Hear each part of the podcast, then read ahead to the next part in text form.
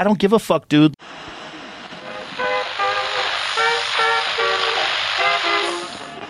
U.S. strikes back, killing a member of the Islamic State. Whole world going to shit. Planet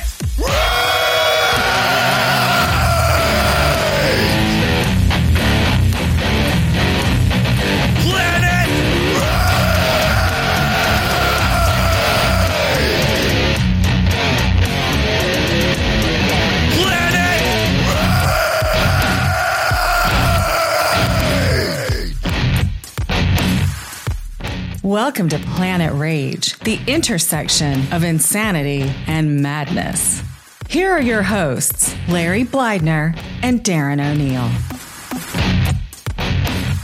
Hello and welcome to episode number 65 of Planet Rage. Yo. Yeah, so time flies. Can this show apply for Social Security now? 65? Is there anything left in the Social Security coffers? That's the question. Yeah. That is the question. In Chicago over the weekend, though, only 11 shot, one fatally. So a quiet weekend. Yeah, it's practically a ceasefire. I know. Maybe they're listening to Putin. I don't know. Maybe. You never can tell. But how's the tooth? Well, we could probably do a whole dentist episode. Why not? Went to the new dentist today. Yeah. And I believe I was right in thinking that the other dentist just didn't know what they were doing. Oh, boy. But she was pointy. Well, I mean, as far as dentists go. Yeah. And you owe yourself a smack in the head for that, Darren. Give yourself permission to punch yourself. Well, because, you don't want to assume that somebody doesn't know what they're doing, and you don't want to. I always assume they don't know what they're doing. You're right. That should be the default, that they just have no clue what they're doing. And then it's like, okay, I've never, I had a GP when I was a kid as a doctor, a female, but there was a split practice between her and a male. So, I'd never had a female dentist or anything. I didn't want to be like, this is sexist. I don't want the chick. Oh, God. But the part about, because there's multiple prongs here. Right. The part where the crown was catching the cheek, he ground it down a little bit, and it seems to be a decent amount better, although it's going to take a day or two or three to know really for sure. But he's like, yeah, definitely. You could see that the crown was a little bulbous at the back. And I'm guessing because it took him a few minutes, and he's like, I know it seems like I'm doing a lot of drilling here. He's like, but the material on the crown is so hard that it takes a while to go, even a little bit. So I'm wondering if, the other dentist was just like, well, no, let's try shaving the tooth above it because that makes more sense. Oh, no. Right. But the one above it is the one that I've been having issues with now. And that was originally when I went to the other dentist, I needed the root canal on the lower. And, well, the one above it, there's just a little cavities, so nothing to worry about. And then it was while filling the cavities that I got, well, that was a lot deeper than we thought. And it's, right up on the nerve. So you're probably going to start having problems with that. But I can't do a root canal and crown because of, where it is in your mouth. So, I mean, you might just want to have that one extracted. Does everyone in internet land notice how Darren gives himself away as a Chicagoan when he says root canal? Root canal, yeah. Do you want everybody, the rest of the world says root canal. Root. It's a root. But you Chicago gets root, and I bet you say up on the roof. Up on the roof, yeah. Yeah, up on the roof, well, unless you're singing. Then if you're up on the roof, then you get the right inflection.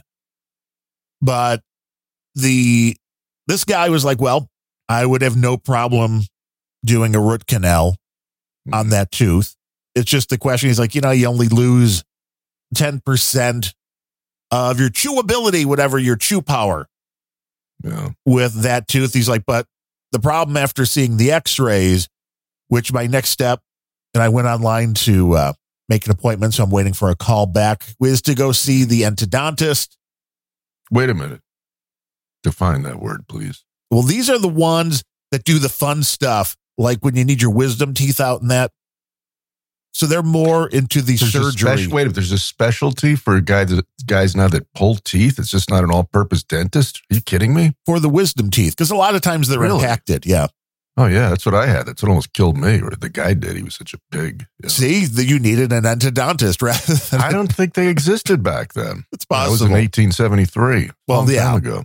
They were still using leeches at that point. Exactly, yes.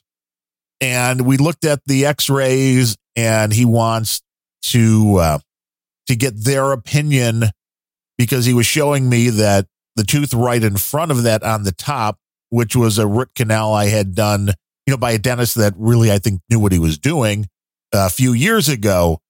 He's like, it looks like there is a little bit of an infection, and that's right next to the tooth where I'm having the issue with now. And he's like, you could pull that one without a problem. He's like, as long as that next tooth is okay. He's like, what you don't want to do is pull that one and then lose the next one. He's like, because you want to keep that back one, if anything, just to use as a bridge or something in order to...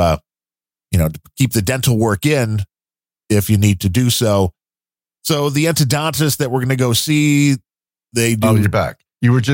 I just had like a 30-second blank spot here, Darren. Oh boy, your internet's going for you. Because it's fucked up. It's fucked up. So if you would just rewind that, I'd be grateful. Thank you. Basically what we've got is they don't want to pull that final tooth until they know the next tooth is able to be repaired where that old root canal was.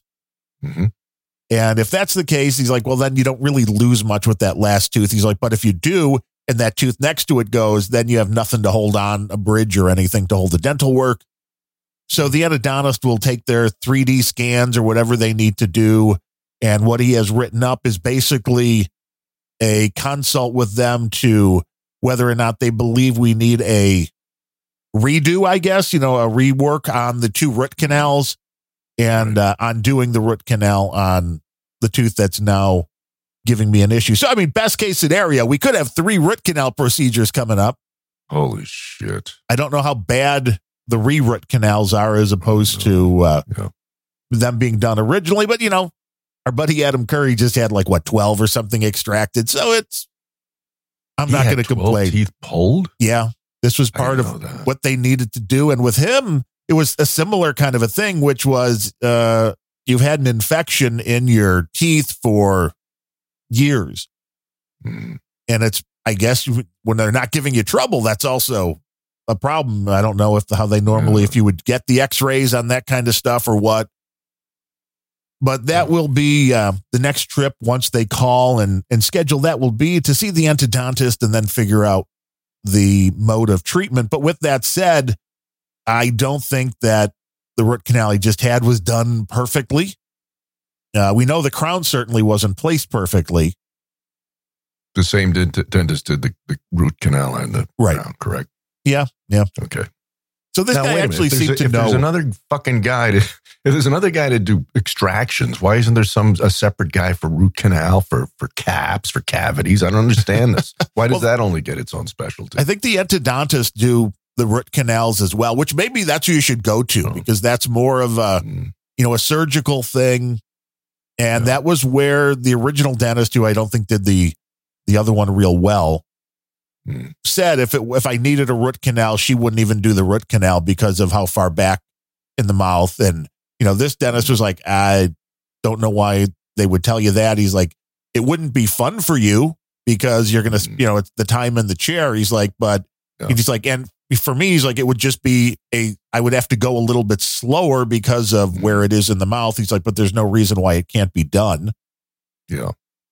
And I think that's the new world order. It's just, we don't push the problem, take the easy work and push the bigger problems off to somebody else, maybe. Oh, fuck. Uh-huh. Yeah.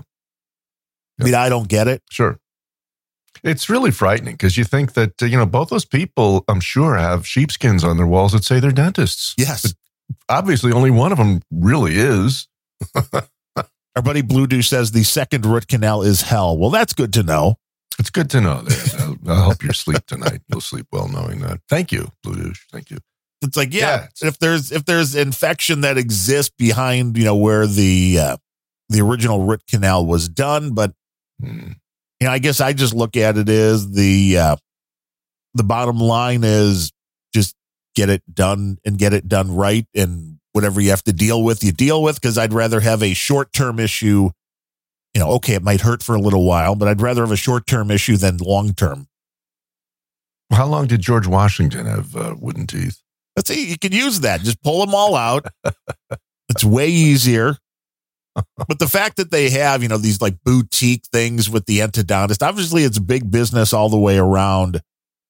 Oh, and, yeah. And I get it, but maybe that's it. Make sure you go to the specialist. It's just a question of how you know who's good at their job and who isn't. Because as I believe I mentioned on the last show, when I originally went to the dentist that I chose first, I went through, read all the reviews. Everything seemed legit. And it's only now over the last couple of months, there's multiple 1-star reviews with people bitching about, you know, things from the work being done to being billed for or having a cleaning or something sent to collection that was 5 years old and paid. You know, I mean, it's, but this also, I guess, is the issue that the dentist that had owned that practice recently had sold it, which wasn't something I was aware of until. Oh, yeah. You see, that's a red flag as well. It is. New people. I did an episode on this subject some time ago called experts. And really, that is the most elastic word in the English language. And I found myself, you know, I am not a dentist. I'm not a doctor. I'm not a plumber. I'm not an electrician. I'm not an auto mechanic. However, on multiple occasions, I have found myself knowing more than guys that were qualified and credentialed in all those disciplines repeatedly, which is fucking frightening. Yes. And it's one thing when it's your car. It's another thing when it's your health. Yes. And you're like, correct. Yes. It's really scary. Yes. Cause you're putting a lot of faith that they know what they're doing. And then you don't want to be like, I mean, it's weird to Dr. Hop, you know, and that's what took, you know, longer for me. I guess I immediately, you know, like the first or second, oh yeah, we haven't fixed that yet. Should have been like, you know, I'm going to find somebody else. That may be the way to go. Yeah. And if your first inkling is, you know, Yeah. If your first inkling's that something's going wrong, it's like the worst you can do is go to somebody else and they'll tell you the exact same thing. And then, you know, okay. Mm-hmm. Well, that was like the, I named the John C. Dvorak quote of yesterday's show was him talking with Adam about some movie called The Glass Onion, which is getting a lot of heat, I guess. And he said, no. And I guess Adam sat through the whole thing and Dvorak thought it was shit. He said, you know, you're going to learn something. Time is valuable. Don't sit there watching that crap. And I said, yeah, that mirrors my 2-minute rule, which any type of entertainment, if it doesn't grab me within 120 seconds, click next. Boom, out the door. Done. I'm not sticking with it because he's fucking failed from the start. Any author, same thing with books. If I pick up a book and the first paragraph doesn't grab me, that book is shit. I don't care how great the rest of it is. He failed at his job. His job is to hook you with that first paragraph. And it won't be good. It's probably not getting better. I mean, you can tell. And that's something I've had that conversation with my wife a lot because she's like, when it comes to a lot of these things, including reading a book, you know, she'll be 10% in. How is it? It's not that good. But why are you finishing it then? Why are you doing that? Your sight is valuable. So is your time. It's like that OCD. It's like, well, I started, so I should. Right. I should see it through. And movies are the same way, especially if you're in the movie theater. It's harder when you paid $20 to go see a movie. Mm-hmm. But I would still walk out and have on movies. Well, you know, there is a few people know this, but most theaters do have a refund policy. Where if you go in there and find that movie absolute shit, you could say, hey, I want my money back. And for a long time, I don't know if it still holds true, but they'd fork it over and say, okay, here. Especially if you're walking out 15 minutes into an hour and a half, 2-hour movie. Yeah. Mm-hmm. Be like, I don't think so. Yeah. But a lot of people just have that need to stick with it. And I mean, granted, I get that to a certain extent, but the long run, like you said, your time is way more valuable. And if you're not enjoying it, get out. Now, if you have an album, you know, if you're talking music, well, you can skip at least to the next song. Exactly. Yes. It's harder to do that with books. You can't just be like, well, let me just skip to the next chapter. You might really miss something. Maybe it's a how-to book or something. But right. Yeah, if it's a novel, no, it's not going to work. That's it. Your time is important. And these reviews, and I've talked about that a lot just in the scope of Amazon, because we got a bunch of free stuff to do Amazon reviews for years. And I know I did legitimate reviews, but even at the time, I saw the people who were giving nothing but 5 stars no matter what, because they were just collecting product. Mm-hmm. And it didn't really matter to them one way or the other.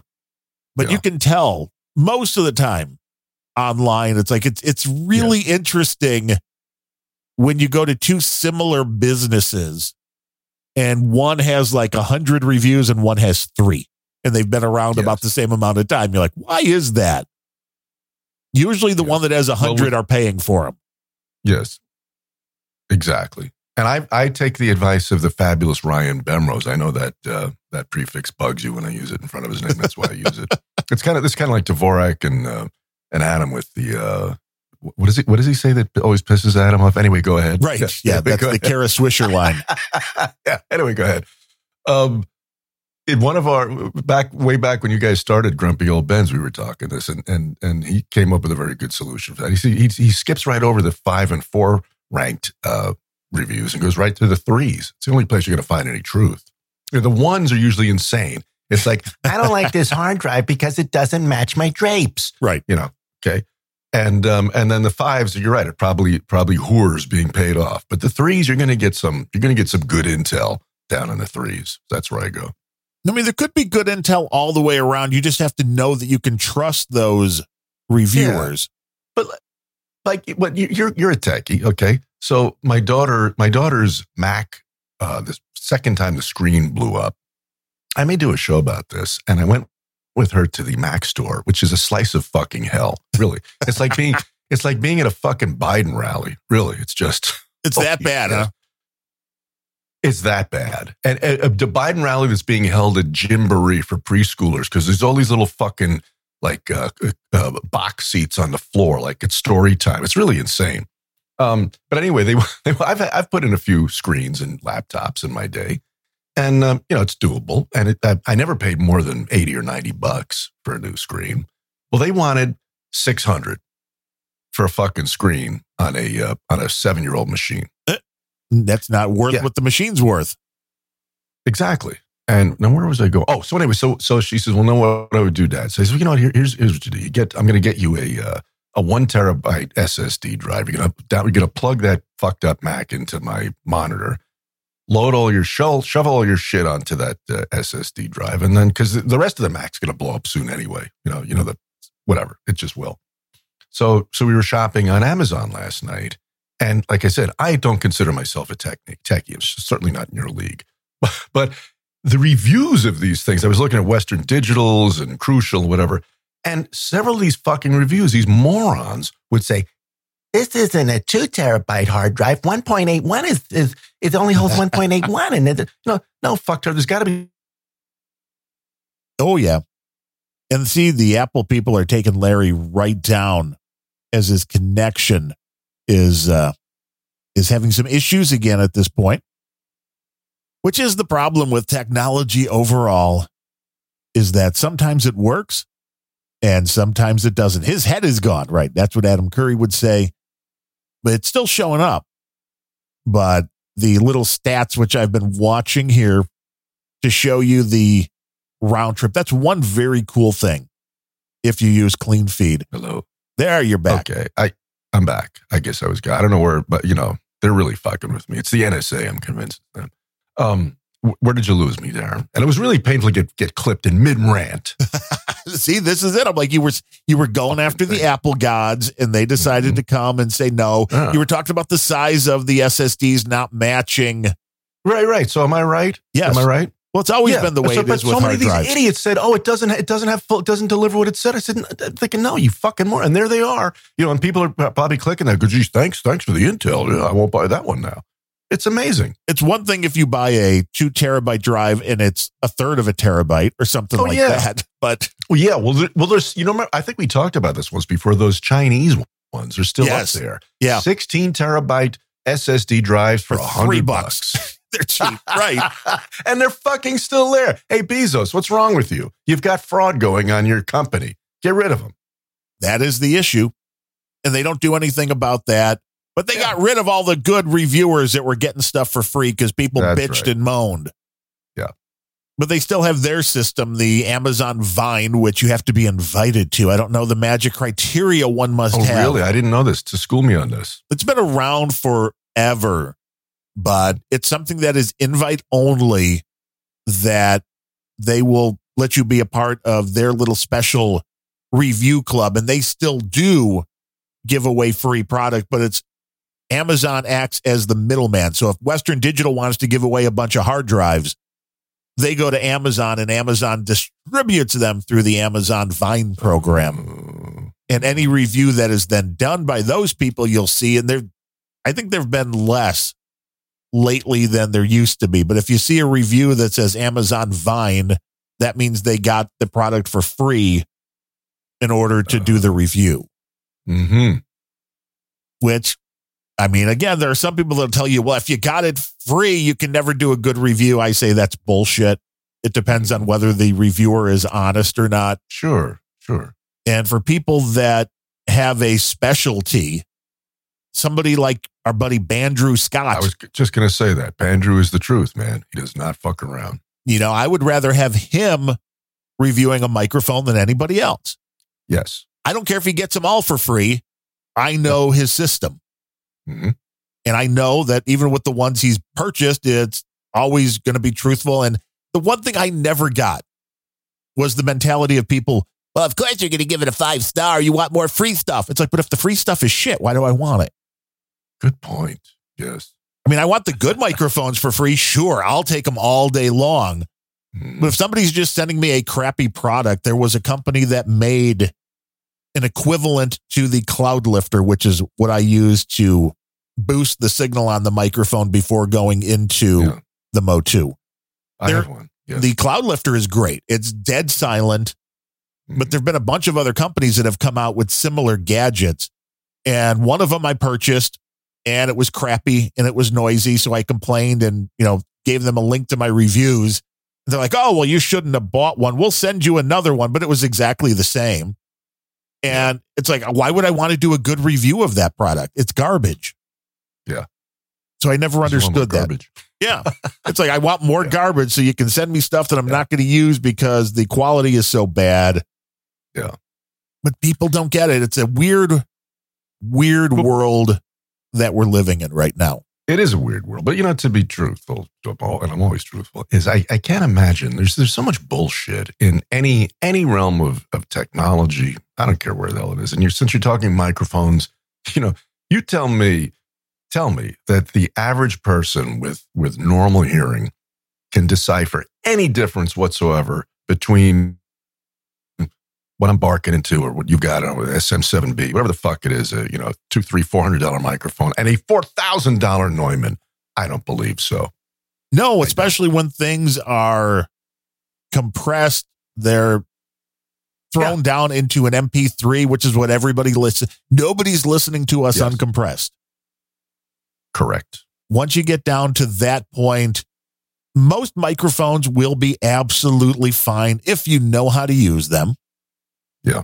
If you know how to minimize the noise around your voice. I mean, you can't just pick up a Blue Yeti and then be 5-10 feet away and think it's going to sound good. But some people do. Yes. But you can get a very cheap handheld dynamic microphone for $20 to $50. That'll sound better than a lot of professional podcasts if you know how to use it. I had a Blue Yeti, and actually, it's probably a good mic for if you do, you know, gangbang, multi people sitting around a table or something. But for an individual, it was terrible. Which I think any condenser mic is awful for this shit. If you're a solo, yes, well, it picks up everything in the room. Yeah, and I think I've told that story before. When I started podcasting, you know, 10, 15 years ago, whatever it was, and had a little studio built down in the basement, which was basically a mixing board with a laptop. But I bought a couple of decent microphones, but they were condenser microphones. That was long before I knew what the difference was. I was just looking at reviews of microphones. Oh, well, this seems great. Oh, no, you just went away again. This is when the internet just wants to mess with you. Hey, I'm back. Man, I fucking hate AT&T. I just had this goddamn thing upgraded, by the way, to whatever the fuck, super duper fast speed because of shit like this. And it's worse than ever. Well, see, now, did it get bad immediately after they were working on it? No, of course not. It's like your tooth. It just, it's been sort of, seeing some spinning wheels and the television and video lagging and so forth. AT&T is such a shit company. Nothing to do with the weather. I mean, we know you have bad weather. Yes, it's possible that it has always been, even, when it's been raining torrentially for 2 weeks in LA, but only now. This is the first time it just quit like this. I mean, there's been slowdowns and intermittent glitches, but I was gone for what now? Just probably 3 minutes straight, at least. Yeah, right about there. And I was watching the round trip time, and it's anywhere from like 120 milliseconds, which it is now. And at one point it was hitting 8,000. So that's like, 8 seconds round trip time for the... Holy shit. I was surprised it was holding it together as well as it was, but hey, we'll keep pushing it. We'll see. Yeah. If it goes, I'd say I'm sorry, but AT&T should be saying they're sorry. That's right. Should we call AT&T up? Should we call them? Let's get them. It's like an abs in a six-pack bit. Just start. We'll get somebody in Bangalore, give them all kinds of shit for what's happening in the States. Yeah. Just turn it into content. That's all you got to do. Right. True. I do have a few clips. There wasn't a lot. Oh, I know. Why is that? We're all the ranting people. Was everybody on drugs or something? Yes. Mood levelers? What the fuck? I think so. People are nothing getting... Nothing from Scott, nothing from Tina. I'm so bummed. Well, that's an oddity as well. Yeah. From neither one of those. But this was the Biden administration admitting a problem, which I thought this was great. Hmm. The Biden administration quietly admitting canceling the Keystone XL pipeline was an economic mistake. The Department of Energy completing a congressional mandated report late last month, which found that the project would have created between 16 and 59,000 jobs. It also would have had a positive economic impact on between nearly $3 and nearly $10 billion. No public announcement was made on this. So, okay, whoever this was. Hello? Doing the news report. You still there? I'm still here. Whoever it was doing the news report doesn't read very well. No. But the bottom line was the turning off, getting rid of the Keystone pipeline cost a lot of jobs and a lot of economic growth. And I would say those numbers, those figures for billions is way fucking low because you're talking 60,000 jobs. I can't remember the exact what she said, how many billions. Like between 3 and 10 billion, right. It's a multiple of that. The multiple. That's way low ball bullshit. Because you're not taking into effect the domino theory of what everything that has happened because of Biden basically going to war with the fossil fuel industry because, the planet's dying. Yes. Even though there's no proof of that. I mean, that is climate denying. But I still haven't seen proof. But I thought it was funny, and I don't remember if this was within the last week or slightly before. Even Cardi B's getting upset. Did you see this clip? I'm so mad I didn't click on that. What did Cardi say? I saw the link, but they didn't. This is funny because everybody was covering. I'm like, do we even want to cover it? But she talks kind of funny. Yeah, so it's fun.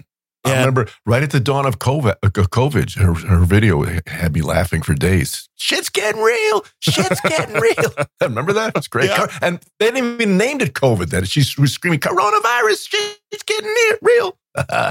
She is entertaining. No question about it. Now, this is her reaction to what's going on with the grocery stores and your food prices. Let me tell you something. When I be complaining about food prices and y'all motherfuckers be like, ain't you rich? Why you complaining about lettuce? Why you complaining about this? That just goes to show me when you become successful, when you have money, you're gonna go broke soon because y'all not budgeting. Wow. I mean, for one, talking about budgeting to the kids today, that is amazing. That's heresy. You can't do that. She's in trouble. They're going to cancel her ass for that. I know. How dare you? How dare you talk the B word? She should just be talking about equity. Uh-huh. Not budgeting what you've got. No. I get a summary of the money that's being spent in my home every week. So when I'm starting to see they're like groceries is like tripling up. And I also think this is great because you hear stories all the time of celebrities. You know, Billy Joel was one of them that was like, oh, my money guy fucked me. And, you know, by the time they figure it out, it's all gone. The fact that Cardi B and Elton John, all three of those guys were bankrupt at one point. Yeah. The fact that Cardi B is getting a weekly breakdown of what they're paying for her groceries, I think is fantastic. It says a lot about Cardi. She's obviously a smart chick. It's like, I want to know where my money's going. That's nothing wrong with that. Nothing wrong with that. It's like, hey, yo, what the fuck is going on? I want to see for myself what the fuck shit is being spent on. And, like, when I go to the fucking supermarket, like, I went to the supermarket, and I'm seeing that everything tripled up. That, like, lettuce was, like, $2 a couple of months ago, and now it's, like, fucking $7. Of course I'm going to say something. The fuck? Because if I think that shit is crazy, I could only imagine what middle class people or people in the hood is motherfucking thinking. So yes, I'm going to say something. The fuck? And I have a big platform. So I do want anybody that's responsible of these fucking prices to put that shit the fuck down. They're going to see my shit. They might put it down. So shut the fuck up. Not giving that clip of the day, Darren. That was great. That was masterful. But what I want to hear from her next is fuck Joe Biden. That's what I want to hear from her next. Yeah, it's like, do you have that Joe Biden regret yet? He engineered this. He's the reason for it, and she's right. It's like, she's got enough money. The reality is what's being paid for her groceries is not hurting her at all. No. But she knows that the people that follow her are basically middle class, lower class, and you know they can't afford the food. They can't afford the natural gas here for heating. I know my in-laws just got their bill and like $320 or something for a month of heating the house. It's like, that's up. That's up big time. I have to stop you here to give you a major hat tip and tell everybody they fucking need to listen to randomthoughts.com because every episode, I always learn something from that. It's always worthwhile. That's Darren's one of his other 17 shows. You should know. It's appreciated. It's the one that all my family listens to, so I have to be nicer there. Yeah. So anyway, some shows back, you got into space heaters and fuel costs and all this shit. And it was kind of a toss-off thing you said about a space heater and getting a heavier duty extension cord. Right. Right. Okay. So I have this. Basically a cast iron. It is, I don't know if it's cast iron, but it's a heavy metal, old cast iron style radiator. Of course, it's filled with some type of oil. You plug the fucker in, you turn it up, and I stick it next to where Moose sleeps because Moose is not a sled dog. He's mostly poodle. So he's built to sip, espressos on the boulevard at the Champs-Elysees and watch pointy chicks go by. He's not as well he should. He's not built for cold. And so the outlet to this thing was quite a ways off. And I had stuck just like a regular household, I don't know, 8-10 foot extension cord in this thing. And after you said that, it got me thinking, right? And for the fuck of it, I looked at it, gee, this thing looks a little feeble, looks a little weak. And so I looked at where the connector from the appliance itself to the cord. And it was fucking melted. Ooh. Yes, that's not good. Yeah. So thank you. You may have saved me a burned down home.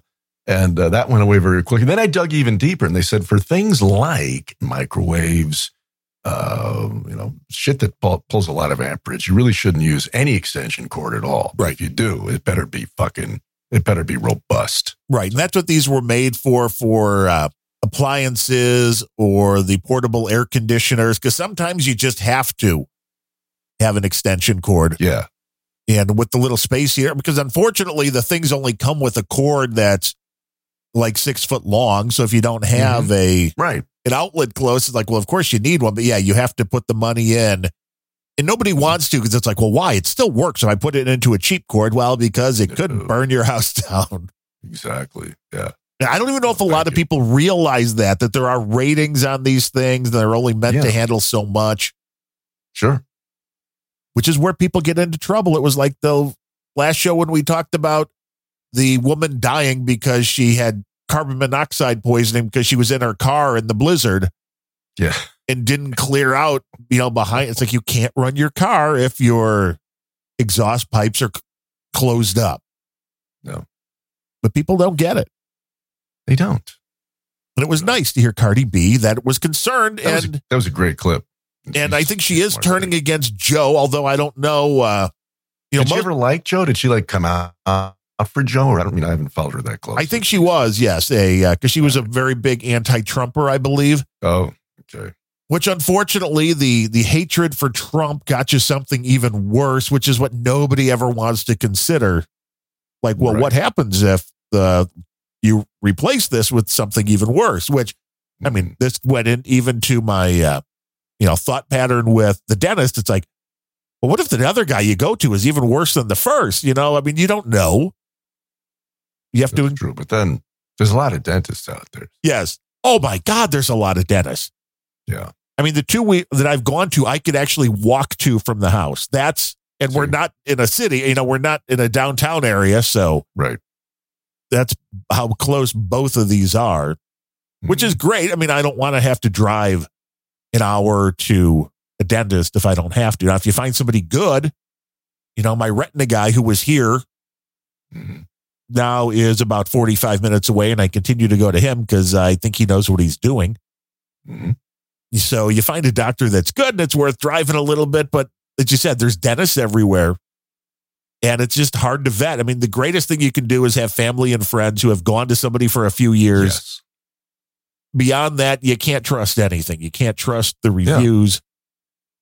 But even then you don't know, because one dentist, a very good friend of mine years ago, turned me on to this guy, and he had nothing, sang a bunch of praises about him. So I thought, okay, yeah. So I went to see this guy.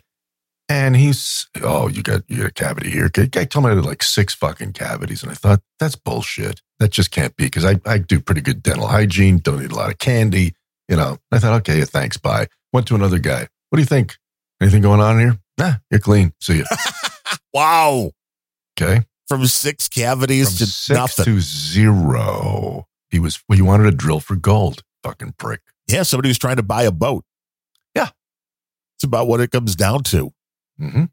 So you have to know. And another one. Oh, I had another one with a chick dentist some years ago. My wife went to this broad, and I'm not into the fucking endless x-rays, In fact, I find that when I do get them, somebody zaps my head 19 times. That gives me a fucking headache. I sometimes I feel like I'm throwing a halo, an aura from x-rays. Nice.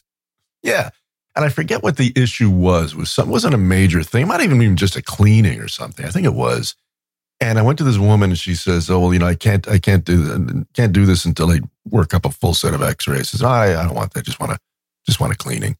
You would have thought that I, insulted her or something. She gets so fucking furious, and I said, "No, I don't want X-rays." Well, I'm the dentist here. I said, "Yeah, you are, and it's my fucking head."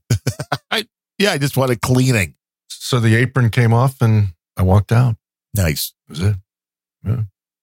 I did like with this new one that they had the big computer screen, the monitor at the front of the room. Oh, yes. So the minute that the picture's taken, it pops up there. Yes, yes. And that's nice, because then you can see exactly, obviously it could be faked, but you get a pretty good idea of what's going on. Sometimes it makes you ill. You don't want to see what's up there. I know. Well, that's where it's like, well, see here, you can still see, they went down pretty far with the root canal, but they could have gone a little further. And this area here looks like it's starting to get infected. Yeah. And here, so that's why I was like, well, how about, do I need an antibiotic? So he gave me some amoxicillin. So hopefully that, cause I'm like, I don't know, the tooth problems kind of started about the same time that the AFib started popping back up. And that is one thing that can definitely do it if you have an infection. People say it's very much related. Yes. Yeah. Yes. So it's like, give me the amoxicillin. Even if it's on the cusp at all, then let's get that taken care of, and then and then find out what's going to be next. Hopefully, it won't be anything too gory, but I mean, if it is, it'll be great content, because gory dental work will definitely piss me off, and it'll lead to rage, and then that'll be good because nobody else is raging. That was probably the holiday season. Too many people just like not getting shot here in Chicago. There's not enough to rage about. I have faith that they'll up those numbers soon. I do. Oh yeah, especially once the weather starts to get a little warmer. Yeah, you'll have that without a problem. I pulled a clip from a guy I played him before, actually on Random Thoughts, which is very rare. But he is Stephen A. Smith, who, if you watch ESPN, he is black guy that's always ranting, because he's always good to go to. Oh yeah, I remember him. Yeah, yeah, when you're looking for a rant. I did not realize that he is now the number one moneymaker on ESPN. I guess he's getting paid like $12 million a year. Holy shit! I know. To rant? That's a pretty good gig. What the fuck is wrong with us? Why are they paying us $12 million a year? We'll rant for them for far less. I know, it's a great gig. But even he admitted that ESPN went a little too far into the woke world. I've never been an aficionado when it comes to the world of politics or even social justice issues, but I've always had a passion for current news. I've been a journalist my entire career. And so for me, I've always paid attention to what's going on in the world of news. When Jimmy Pitaro came on board, obviously he made a concerted effort for us not to get into politics per se.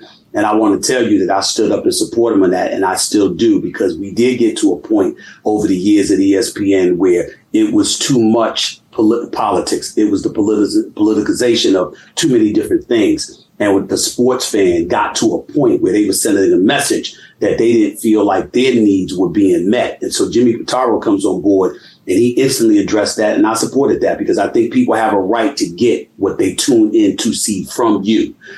Yeah. Yeah, he's right. And that's exactly it. You don't want to go outside of your lane. Mm-hmm. I mean, I get it. You've got a television network and you want to make all the social justice points that you can. But when people just want to tune in to see a ball game, they don't want that. No. And you have to be able to separate that. But that's what a lot of people can't do at this point. They're like, well, I'm on TV. I'm going to say something. I'm going to make sure. It's like, yeah, but that's not your job. No. Go get a job with a news network, although nobody's watching those. No, they're not. I saw something the other day where CNN's viewership was down like another third or something, and this was over the election year, which is normally you get a little bit of a boost on. But I mean, really, what is good about watching any of the cable news? I can't do it anymore. No, I haven't watched it in forever. It's all garbage. I mean, I watch O'Reilly, and that's because it's a little homespun one guy, and you know his biases, you know what you're going to get. He at least, I believe, tries to be accurate, which anybody can say we're giving you a non-biased opinion, but everybody's biased. We know that now. Yes.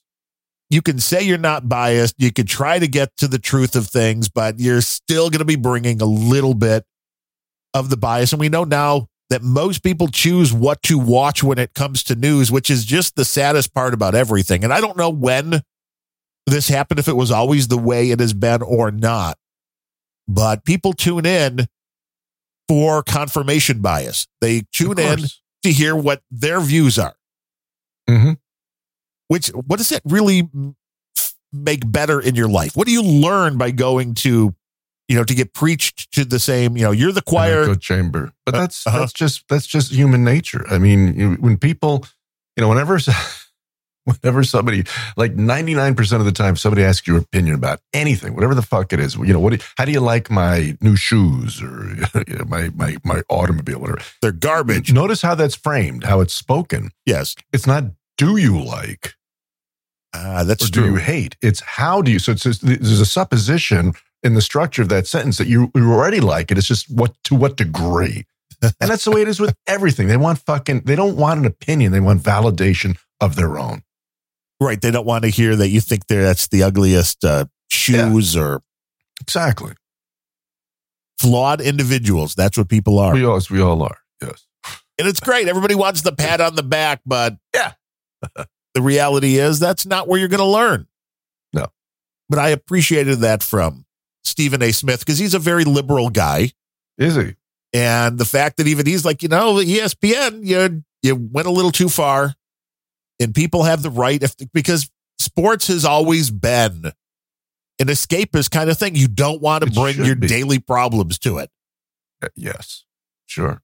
And you certainly then don't want to feel like, and this is where Michael Jordan, I believe, had it really right when he made a comment. I mean, at least it's what I remember being attributed to him about Republicans buying sneakers too, which was the reason he wasn't very political. It's like, you have to realize what your fan base is and why would you want to alienate them? Now, if there's a big injustice going on in the world, by all means, speak out about it. But a lot of these people just go down a rabbit hole and it's like, you're just asking for people to dislike you.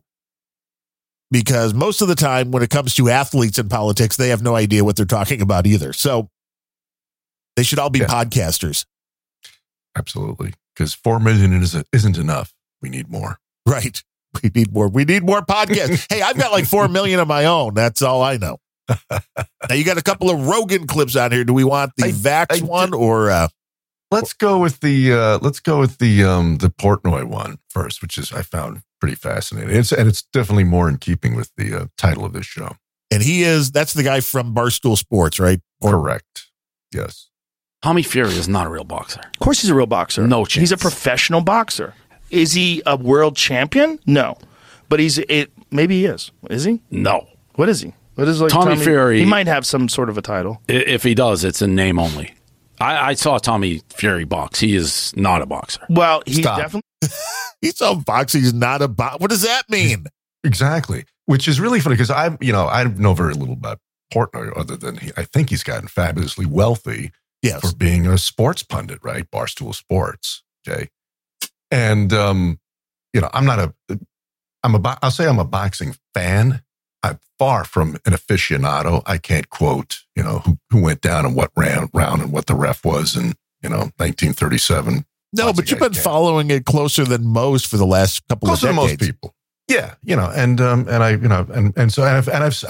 I've been to enough fights, seen enough to know when I watch a guy, somebody who knows what they're doing, as opposed to someone who does not. And Rogan, he's the fucking truth. I mean, that guy is kind of an MMA guy. He's not just muscle bound. I certainly. I wouldn't throw down with Joe Rogan, and I would caution anyone else who would attempt to. He knows this. He knows this. He knows of what he speaks. What the fuck did they? I guess maybe Portnoy's expert in ball sports or something. But as he goes on, he says he's not a boxer. It's really funny, and it's funny how heated this becomes. And he reminds me of as you'll go on. Instead of Portnoy's face, substitute Wojak's face for every fucking meme where he's screaming, "What's the source?" Okay, go. Only a boxer. Well, he puts on gloves. He's definitely a boxer, but is he a boxer like his brother? No. Well, clearly, but Tommy Fury we would not know who Tommy Fury was if his last name wasn't Fury. Probably we wouldn't know as much about him. But he's still a good-looking guy. He's built great. He looks the part. Looks the part, no doubt. But what I'm saying, he's a good journeyman boxer. Let me rephrase this. I think Jake Paul would kill Tommy Fury. Stop. Now this really reveals Portnoy's roots as a mouse clicker. Jake Paul is a joke. Hello? Yes. Oh no. Yeah. Come on. I saw him fight. He was on the undercard of the Tyson, what was the other guy's name, fight a few years ago. I was back east and watched it with my brother-in-law. We had a great time. And Jake Paul was the undercard, and he fought a fucking basketball player. I mean, please. It really wasn't that. I mean, he beat him, but it wasn't a rout. For him to say something like that is completely retarded. Jake Paul. Well, there are a lot of pundits who will say things that they have no real sense of reference for saying, because they have to make the content. Yeah. I wouldn't do it with Joe Rogan, though. I mean, that's no. You're going to be. No, I'm sure Joe Rogan is an aficionado of all the martial arts, from boxing on down. I mean, you know, it's clearly a fucking a big passion for him. Clearly. Yeah. Well, one of these guys knows what they're talking about, and the other one is from Barstool Sports. Yeah. Hey, keep going. It gets better. That wouldn't change. I don't know how good Jake Paul is, but I don't know. I do. I know how good Jake Paul is. Not very. Yeah, just saying. I don't know of any boxer who can bring enough to a Jake Paul fight. Here's Tommy Fury. You tell me this guy doesn't look like a boxer? You're out of your fucking mind. Who's he fighting? But I don't give a fuck, dude. Look at this. He's fighting a professional boxer. The guy's fighting looks good. Dude, you're crazy if you don't think Tommy Fury's a boxer. Look at that uppercut. Shut the fuck up, dude. No. Shut the fuck up. Watch this. Find the Tommy Fury fight on the Jake Paul card. Shut the fuck up. This guy cannot. Please shut the fuck up and watch this. Watch what he's doing. This motherfucker is 100% a boxer. Can you find me the record of Borkianski's? Stop. Watch this. Look at. Well, I don't think I've ever heard Rogan this animated. Right? Yeah. Because, I mean, he's totally in Rogan's wheelhouse. And Rogan knows what he's talking about. And regrettably, there was, of course, there's a video clip, and there was a little picture within picture of Tommy Fury, mixing it up with some dude. And you could see, even in that small thing, the guy, he does know what he's doing. And the other thing beyond for a guy like Portnoy is this. When I first moved to LA, I used to work out at this fantastic gym that was owned by a former top 10 ranked heavyweight. And we became very good friends, very close. He passed away a few years ago, unfortunately. He was a great guy. He might have made it right to the top, except he went down on his Harley and damn near amputated his right foot. So, end a career. He opened this gym, and it was unlike any gym I've ever been in my life. It was built in an old Filmways soundstage, right? So the fucking ceilings were probably 40 feet high, with skylights that would open up. So it never reeked of sweat. It never had that, that gym fragrance.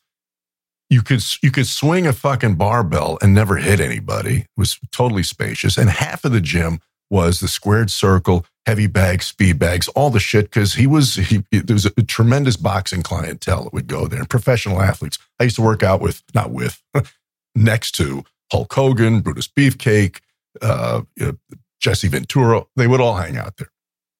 The other half of it was free weights. It wasn't a machine in the place. He didn't believe it. Anyway, I'm getting besides myself. But I would many times be working out in there, and I would see top-ranked amateurs in that ring fighting and or working out. And I would be agog at just the fucking speed these guys had alone. It was incredible. They would hit those bags. It sounded like a machine gun. Okay. And they weren't even fucking pros yet. Right. Okay. And the chasm between those guys, between gifted amateurs and pros, is the fucking Grand Canyon. So this fucking idiot Portnoy to bring up fucking Jake Paul.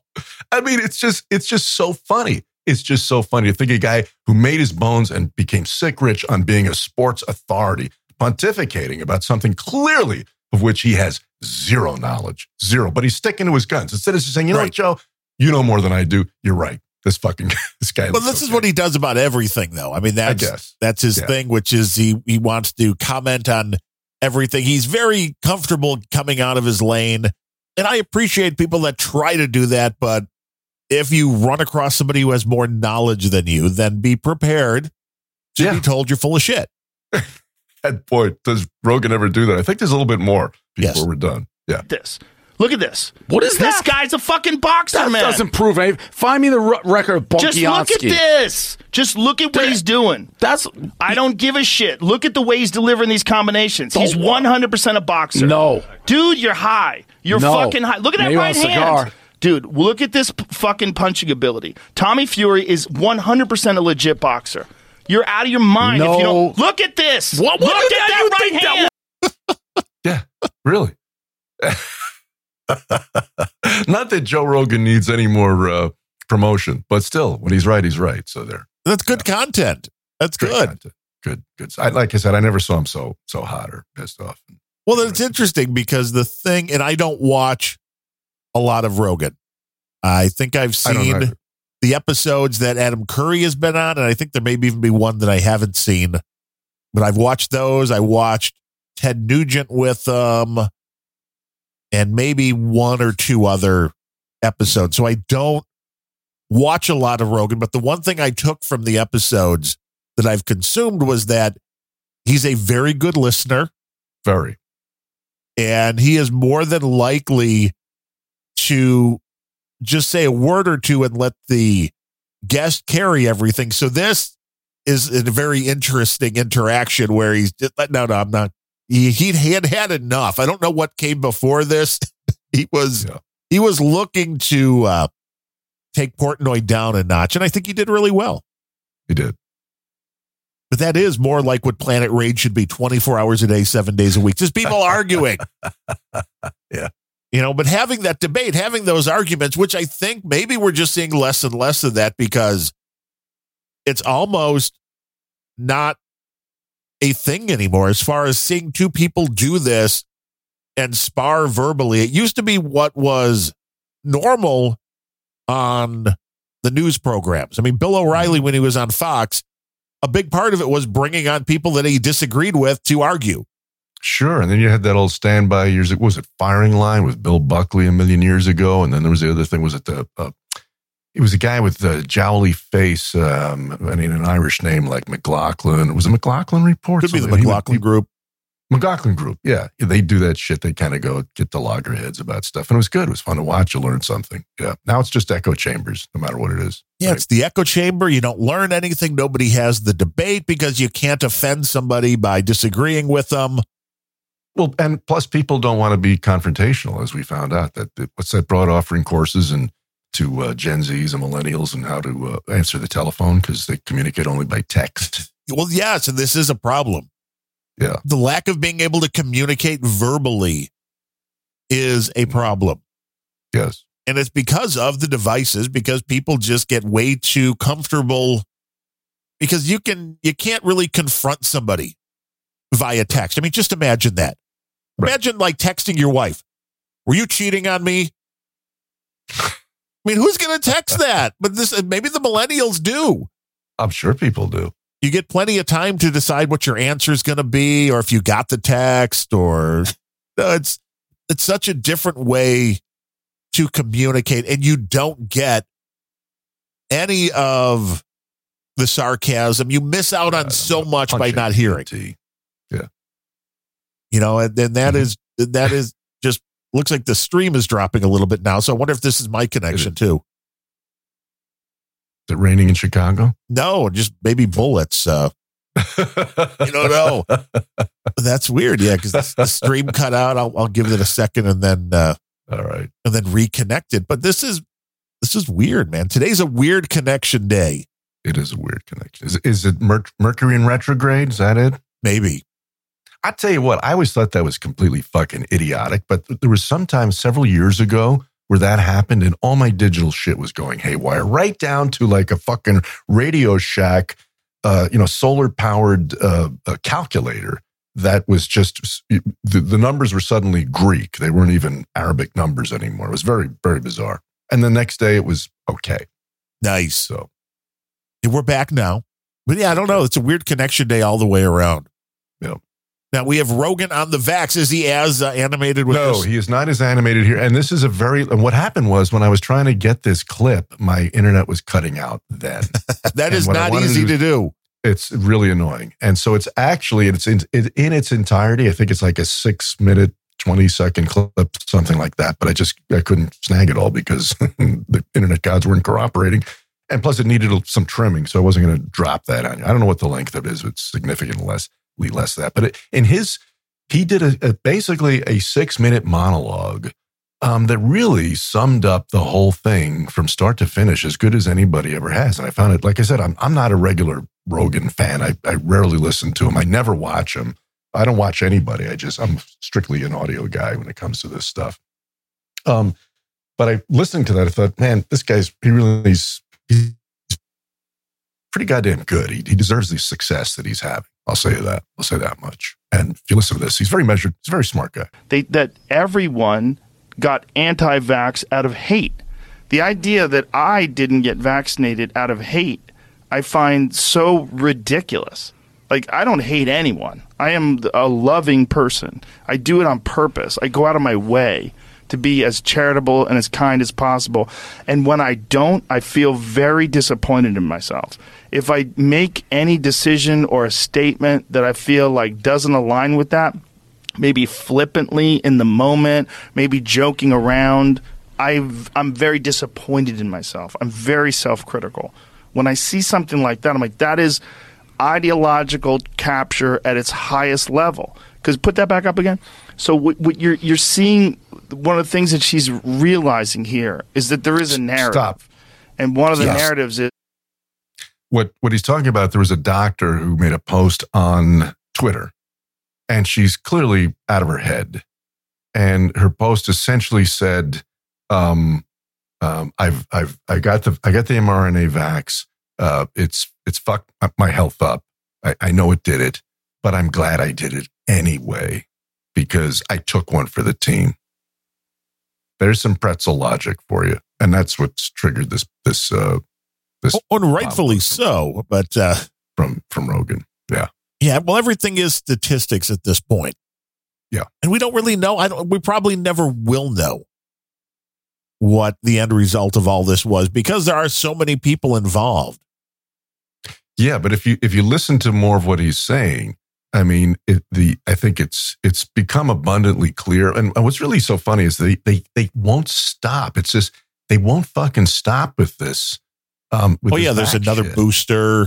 Yeah, I mean, it's just the never-ending thing. It's been proven. You know, they've just been falling like dominoes, one after the other. From it doesn't stop infection, it doesn't stop transmission, it doesn't keep you out of a hospital, it doesn't keep you from dying. I mean, all they can say now about the mRNA is you'll be less sick, which is completely contrafactual. That's like saying, hey, Darren, we both have 10 fingers and 2 eyes, so and so does Eric Clapton, so we should all play guitar as well as Eric. We should.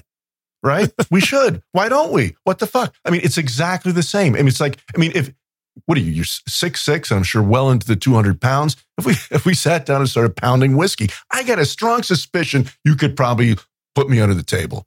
Probably. Yeah, it's all genetics, okay, baby.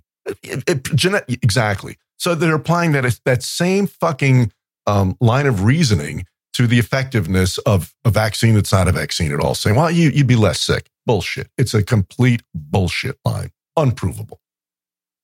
Is the vaccine might be bad for you. So she's saying, even if it turns out I injected actual poison, the idea that you wouldn't be upset that you were duped into injecting actual poison when you were thinking that this was somehow going to save people and save the world is so insane. That wouldn't bother you, but you are uncharitably categorizing all people who are hesitant in getting an experimental medical intervention that's never been tried on mass amounts of human beings in human history, and that there's no long-term data to suggest anything.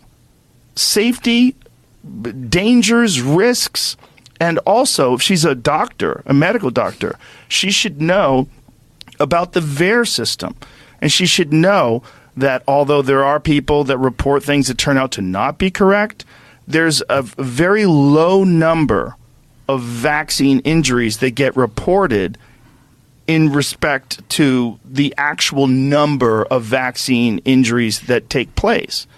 And in the past, that number has been estimated with previous diseases to be in the neighborhood of 1%.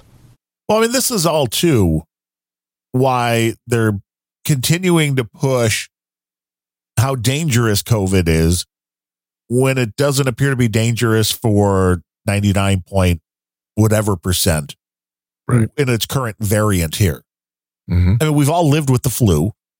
Mm-hmm. We've all had it. I mean, anybody who's listening obviously hasn't died from it. Right. And this is where the intriguing thing comes in, which is why you're continuing to push the need for upping your booster, for being current. Yeah. I mean, Yeah. I mean, we all saw Joey on 60 Minutes some months ago declare the pandemic is over. Did we not? He definitely said that. Yet the White House walked it back. Twice a week, there's another fucking tweet from him and the White House saying, "Get boosted, get it done, get vax up." What the fuck, Joey? Which is it? Well, the question is why. Yeah, and I think a lot of it is just to cover up a lot of things, because if you can continue getting them, then you can't really separate. I mean, I would love to get, a medical study that showed the difference between people who were vaccinated and who weren't, and what the end result was, separated by comorbidity, separated by age, because those are big things. Sure. And it does appear that the mRNA is having negative effects on younger people and not older. I mean, I know my parents, especially with my mom, having been through the cancer and the open heart, her doctors told her, she got the mRNA, she got the Pfizer, I believe. Maybe it was Pfizer, not Moderna. But had that one, had the second one, had the booster, had the second booster. My dad, the same thing. And they didn't have as much as, the sniffles from it. Good. Which you're right. You're rolling the dice, but on the other hand, we see what COVID is today. And when I got the original J&J vaccine, there were still thoughts of, this was a fairly deadly pathogen. Mm-hmm. I don't have that same vibe anymore. It's like, and I don't feel like, wow, I only had the J&J and then the second J&J, however many months later, which has now been dropped, right? You can't get that anymore, right? Correct? No, I believe so. I don't. Why? What the fuck? Why was there ever any reason given? Why? They were claiming that was more dangerous, but I don't see how that's even possible. No, of course not. And with that one, it's like, I know, because I had a 2D echo shortly after the second vaccination, that everything was perfect. So I know I didn't have no myocarditis, which was something that wasn't attached to that vaccine. Mm-hmm. Only the mRNA. But are we ever going to be able to get the data which shows the small percentage? Because we're not even seeing, and I don't even know how you would get an accurate count on this, because what percentage of Americans, and you can go worldwide with this, but this is at least a smaller survey size, what percentage of Americans do you think just never got a vaccine at all? What do I think? Yeah, what was it, 10%? What percent were people that were like, no, not taking anything? The figure I saw, but I mean, who knows how accurate it is? People lie, don't they? Right, for various reasons. For various reasons. The figure I saw was something in the range of 30% had not taken anything. It's like, this would be an interesting study then, because I do believe at some point the vaccines were helping with the severity, but that's when the disease was way more severe.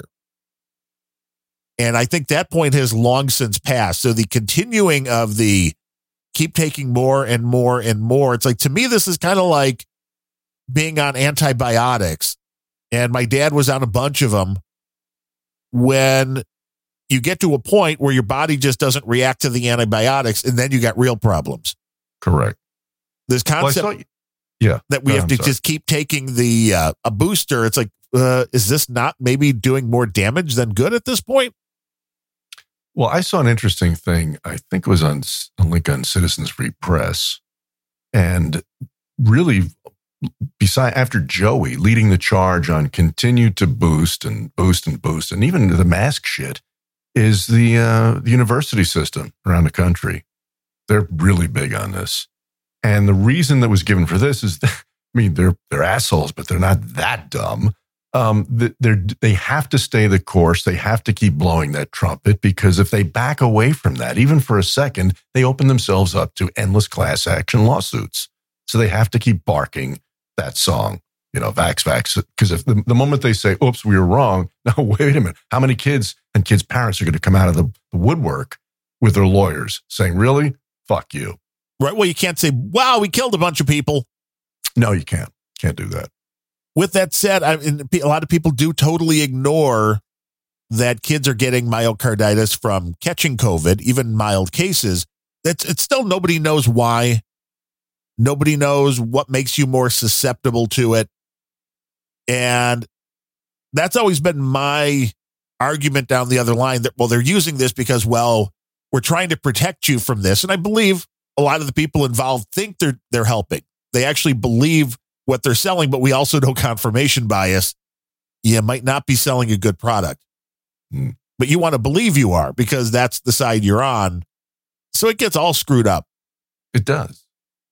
And this is where it's like, I don't understand how you hold this against somebody that, oh, well, you're dumb not to get it. It's like, well, no, because it's been proven that there are major side effects. And it may only be one. And I know there were a couple of different numbers being thrown around on the No Agenda program, like whether it was 1 in 800 or 1 in a few thousand. It's like either way, those are fairly small numbers, but you don't want to be one of those people. The best answer to that I saw was somebody who said that if fucking 3 people croak from bad lettuce. Yes. At the grocery store, the fucking lettuce is gone for months. Oh, yeah. Right? A lot more than 3 people have provably croaked from fucking vaccines, but they keep on pushing them, don't they? I know. So, I mean, that was the last time I tried to eat healthy. That was during one of those, and it's like, oh, I guess I can't get lettuce. Yeah. I mean, it was at least bagged lettuce. You could get it in the heads and do the work and cut it up yourself, but who wants to do that? We're lazy. Actually, I enjoy cutting lettuce up. I get at some aggression. That's true. You get the nice big butcher knife and you get a big, you have to have a big wooden cutting board. Yes. Then you get the knife skills going. Yes. But there's still some more here on this clip from Joe. So for every 100 people that has a vaccine injury, one of them gets reported into the VAERS system. I don't know what the number is with SARS. See, now this, I don't know if I can believe, because how do you know what the numbers of things that aren't being reported are? I believe that that's true, that not everything's being reported, but this is all guesswork too, which annoys. How would you arrive at that number? That's true. I don't know how somebody would get that. How would you find that out? Right, because then you would know if it's like it's a catch-22 there. Yeah, COVID-2. I don't think anyone knows because we hear stories. I mean, it's so anecdotal. I hesitate to even discuss it. You know, oh, I know this guy and he had a stroke and they knew it because of the vaccine, but the doctors wouldn't put that in the VAERS system and they refused to put it in the VAERS system. You hear about all these stories. And then you hear about financial incentives that were in place to not just say that someone died from COVID, but that different financial incentives were in place to use certain protocols, medical protocols and treatments. So they were financially incentivized to use certain things, certain medications. And then if the person was treated, if the person was ventilated, there's more financial incentives. Remdesivir, there's different things that there was financial incentives in private hospitals. So these are businesses, and these businesses run, a lot of them, it's a very precarious business. It's also a catch-22 with that, because the incentives are, well, the government was picking up the bill if it was a COVID case. Right. So if the people involved are honest, which I know that's a lot to ask for, competent and honest in our doctors and dentists. This is why when you find one that is both competent and honest, you want to stick with them. But it's like that to me, you're saying it's an incentive. I mean, I get it that is when it comes down to the details, that's true in a way, but you have to then have doctors and the staff that's going, we're more interested in making money off of this than treating the patients. And I don't think all doctors are like that, but I'm sure there's enough. Sure. Plenty were. I mean, and again, it's a dice roll as to these people. They go through a course of studies, they pass, they get a degree, but who's to say if they're not like your dentist, right? The degree, just, not very good. That degree. It's like the old thing, what do they call a guy that graduates in the bottom 10% of his class at medical school? Doctor. So Yeah, they don't put that on. Why isn't that on the diploma where you finish your class? It should be, shouldn't it? Yes, it should. Uh-huh. Yes. If you're a lawyer, ratings in Los Angeles. That's one good thing I'll say about LA is they rate the fucking restaurants from the health department, and there's a big 2-foot square letter that they have to put in the front window of the restaurant. If they don't, they'll shut them the fuck down. Nice. So you know that they don't have roaches at that point anyway. At that point, correct, and it can change overnight. Yeah, it could pop in, pop out. They're not necessarily always making money. And this woman's take on this is in my opinion, is this perfect encapsulation of this ideological capture that you see on social media, particularly on social media. Because if you do say something on social media, even if it's correct about something like the pandemic, something very controversial, the sheer amount of people that are commenting on it, you're going to get a certain amount of them that are going to be very hateful and angry at your perspective because it doesn't align with their perspective. And if you say in a virtuous way, I got myocarditis from the vaccine, but I would do it again. And there's a lot of people that say that. I've seen a lot of people say, I have a heart condition now because of this COVID vaccine, but that is a rare and unusual occurrence. I took the chance. I knew that there was a slight possibility, and I am one of the unlucky ones. But I would encourage people to get vaccinated. This is also ideological capture. So you see that too. You see people say that too, and they say it to virtue signal. And they say it because people say, you are one of the good people. You did the right thing. You did your part. And then there's other people like Bill Maher who say, hey, I did the right thing. I did this because it was the right thing to do. I did my part. And now I'm realizing I've kind of been hosed. And you haven't given me all the data. And then when you examine the original data that came out about the vaccine that proved that it was safe and effective, you realize, well, hey, that wasn't good either. That data was not good. Not only was that data not good, but it's probably manipulated in a way that would encourage people to think that this is safer than it actually is and more effective than it actually is. And that's where it ends. And I think that's right. Now, the question that I still have never seen an answer to was, if you're taking a person that got myocarditis from the vaccine, what were the chances they were going to get it if they even got a mild case of COVID? And nobody has that data. Nobody has that data. Yes, they don't. And I've not seen anything saying whether people who did get it's like nobody's parses it or separates it out to say this person was vaccinated or unvaccinated and got. It's just like so he's vaxxed. We'll say that he got myocarditis from the virus, not the vaccine. I've never seen that delineated between the two, which would be nice to have. I get it. It sure would. It's such a big sample size. I don't know if we're ever going to get it. Yeah, but I think that's the other thing too is they downplay, and I've seen this multiple times. I don't know if it's gospel, but initially when myocarditis began to rear its head in this equation, these doctors downplayed it as if it was like a fucking headache. Right. It's not. And then so many other guys said, hey, whoa, this is serious shit. The life expectancy after a bout of myocarditis is 5 to 7 fucking years. That's some headache. Yeah. And it's one, if you're young enough, it can recede. There's not necessarily long-term damage, but there often is.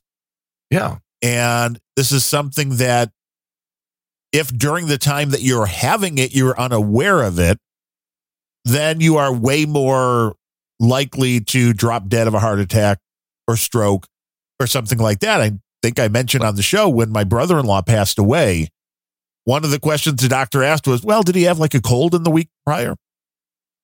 It's like, wait, what do you mean? Why is this? Yeah. So you wonder, it's like, because it wasn't during, it was not during his vax window, but he was vaxxed. Mm-hmm. But it's very possible. Which one? I do not know. Okay. I do not know. But probably one of the mRNA ones, because I know they were you know, at that point, they were way more desperate to get the vaccine than my wife and I were, because they were willing to like drive, you know, 45 minutes to one of the other suburbs kind of a thing, because that's where they were available. And which, I mean, there was a stock boy at CVS just waiting there with a hypodermic in his dirty little hand. Hey, somebody's got to do it, right? I got to tell you, man, that always blew my mind. Like, the like, were these people? I don't know. I mean, were the people at Rite Aid and CVS RNs who were trained? And I mean, I've had blood drawn a few times. I've had some fucking jabs, whatever. And it makes a big, big difference whether somebody knows what the fuck they're doing or not, as far as how much you bleed, how much it hurts. Some people, it's imperceptible. You know, they're so good at what they do. You don't even realize that they've done it. Other people, you feel like you've been attacked with a fucking knife. Yeah, usually I think it is the pharmacist doing it. I guess they have a certain amount of training, but I don't know who's able to do this, you know, and what was being done, because obviously there were parts where they had the National Guard out doing, and I don't know if all these were medical, are these medically trained people in the National Guard, or is this just your average Guard guys or gals? I don't know. But you know, this is where, you know, the internet makes it so, because people on both sides, it's like, and I don't know if it's necessarily even virtue signaling for somebody to say, well, I feel I did the right thing, because if this, especially as a doctor, I remember talking to my cardiologist a year or so ago when the COVID thing started and the vaccines had come out, and it was, and he works in the hospital, because that was, I think I mentioned last week when I wanted to get in, he was the one covering the hospital over the holidays. Yes. So he is, you know, not just a guy that sees patients, he works in the hospital. And he said that it was much more likely from what he saw to get myocarditis or heart issues from the virus than the vaccine. Again, I don't know how you separate that. Right. But that was the, you know, his take on it was that. So I can see if you're a doctor, you're saying that because you actually feel like the odds were going to get you either way, but you don't really know. I mean, that's the catch-22 there. You don't really know it was going to get you either way if you took the vaccine and got it that way first. But I thought it was interesting. You know, he's talking about what kind of responses you get on the internet. And this was a clip I was not even going to bring, although this comes from the Bleacher Report. Well, let's hear it. This is Charles Barkley. Ah, okay, Charles. On the internet, which, you know, this is why you don't listen to comments on the internet. I am not a loser, okay? I don't live on the internet. I get all my internet stuff from Bleacher Report, okay? That's the only time I look at comments and things like that. I don't ever surf the internet. I'm never going to do any social media. I don't care about that crap, because I'm not a loser like some of you people are who live on the internet and think y'all opinion matter. But I'm religiously addicted to Bleacher Report. I think they do a fabulous job. They keep me up to date on all my sports. So it's basically this little commercial for Bleacher Report, but I like I'm not a loser. I'm not going to read any comments because I don't care what you think. Mm-hmm. And more people should have that attitude when it comes to social media,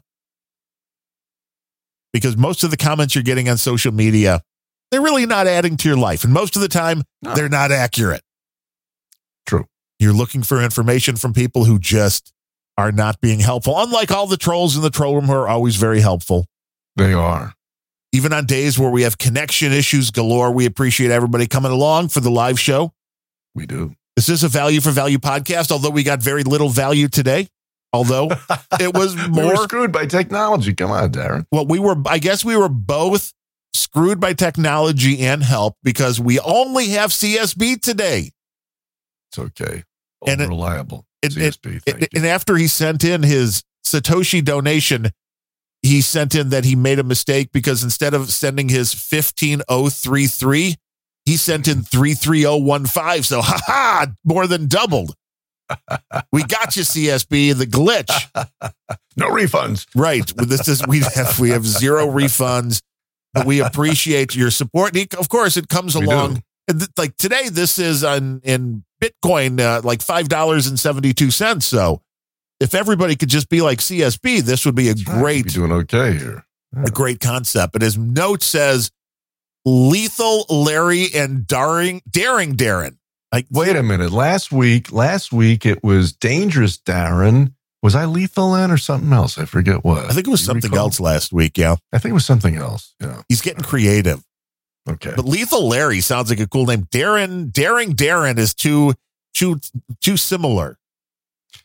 Yeah, it should have been like dashing Darren or dashing, you know, something like that. That would have been better. Demolition Darren. How about that?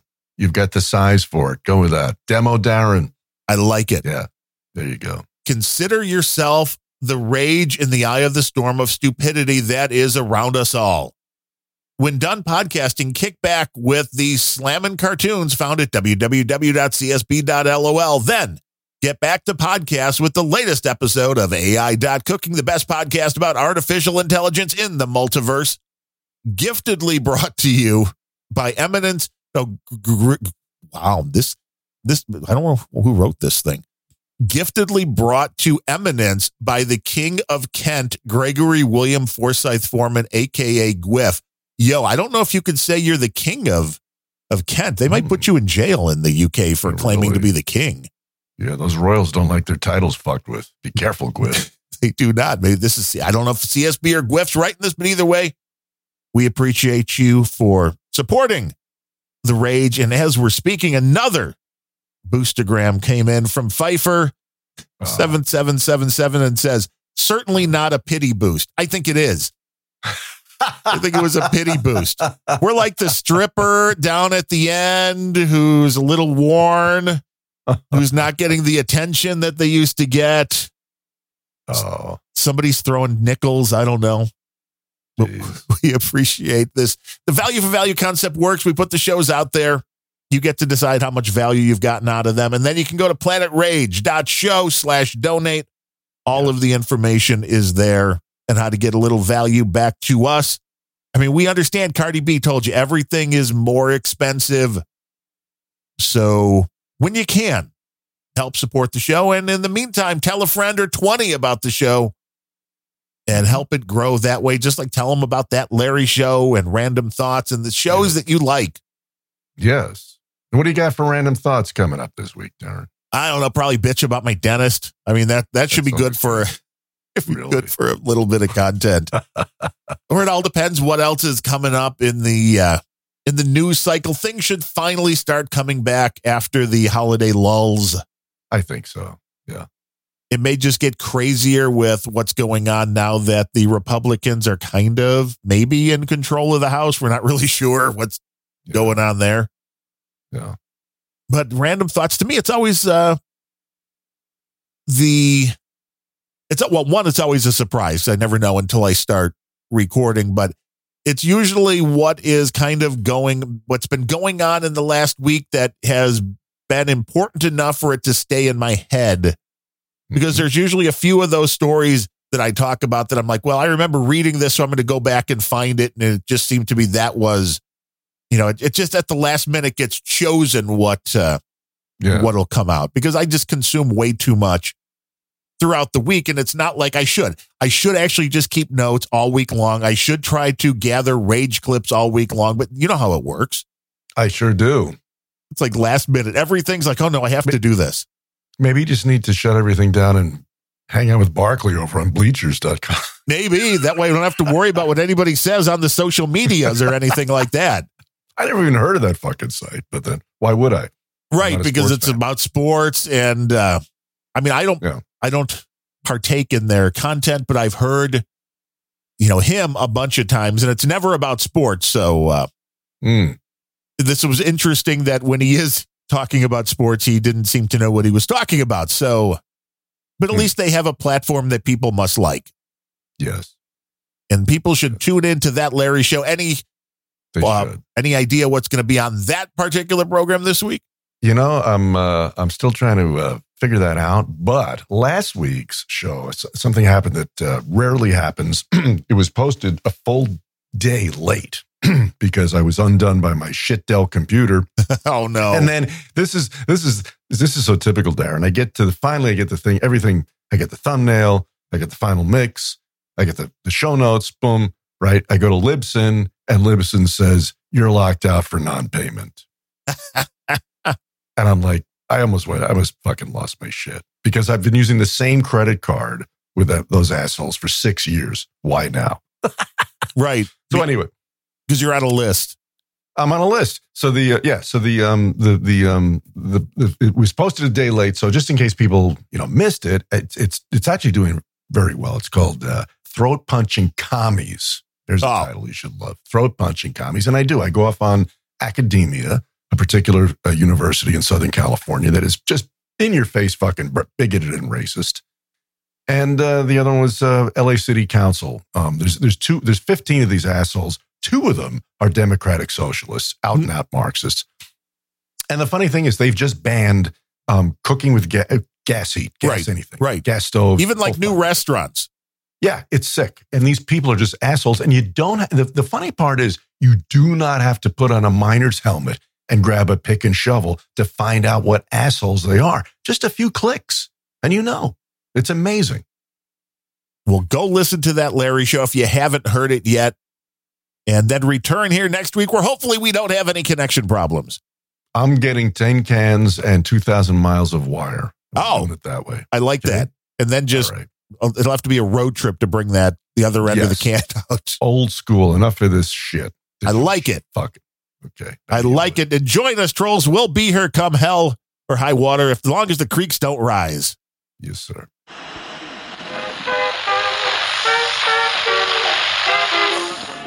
The US strikes back, killing a member of the Islamic State. Whole world going to shit. Planet rise!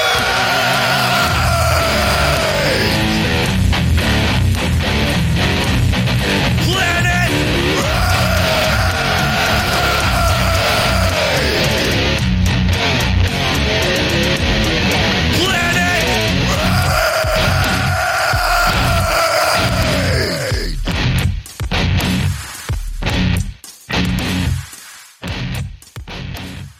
Dude, you're high.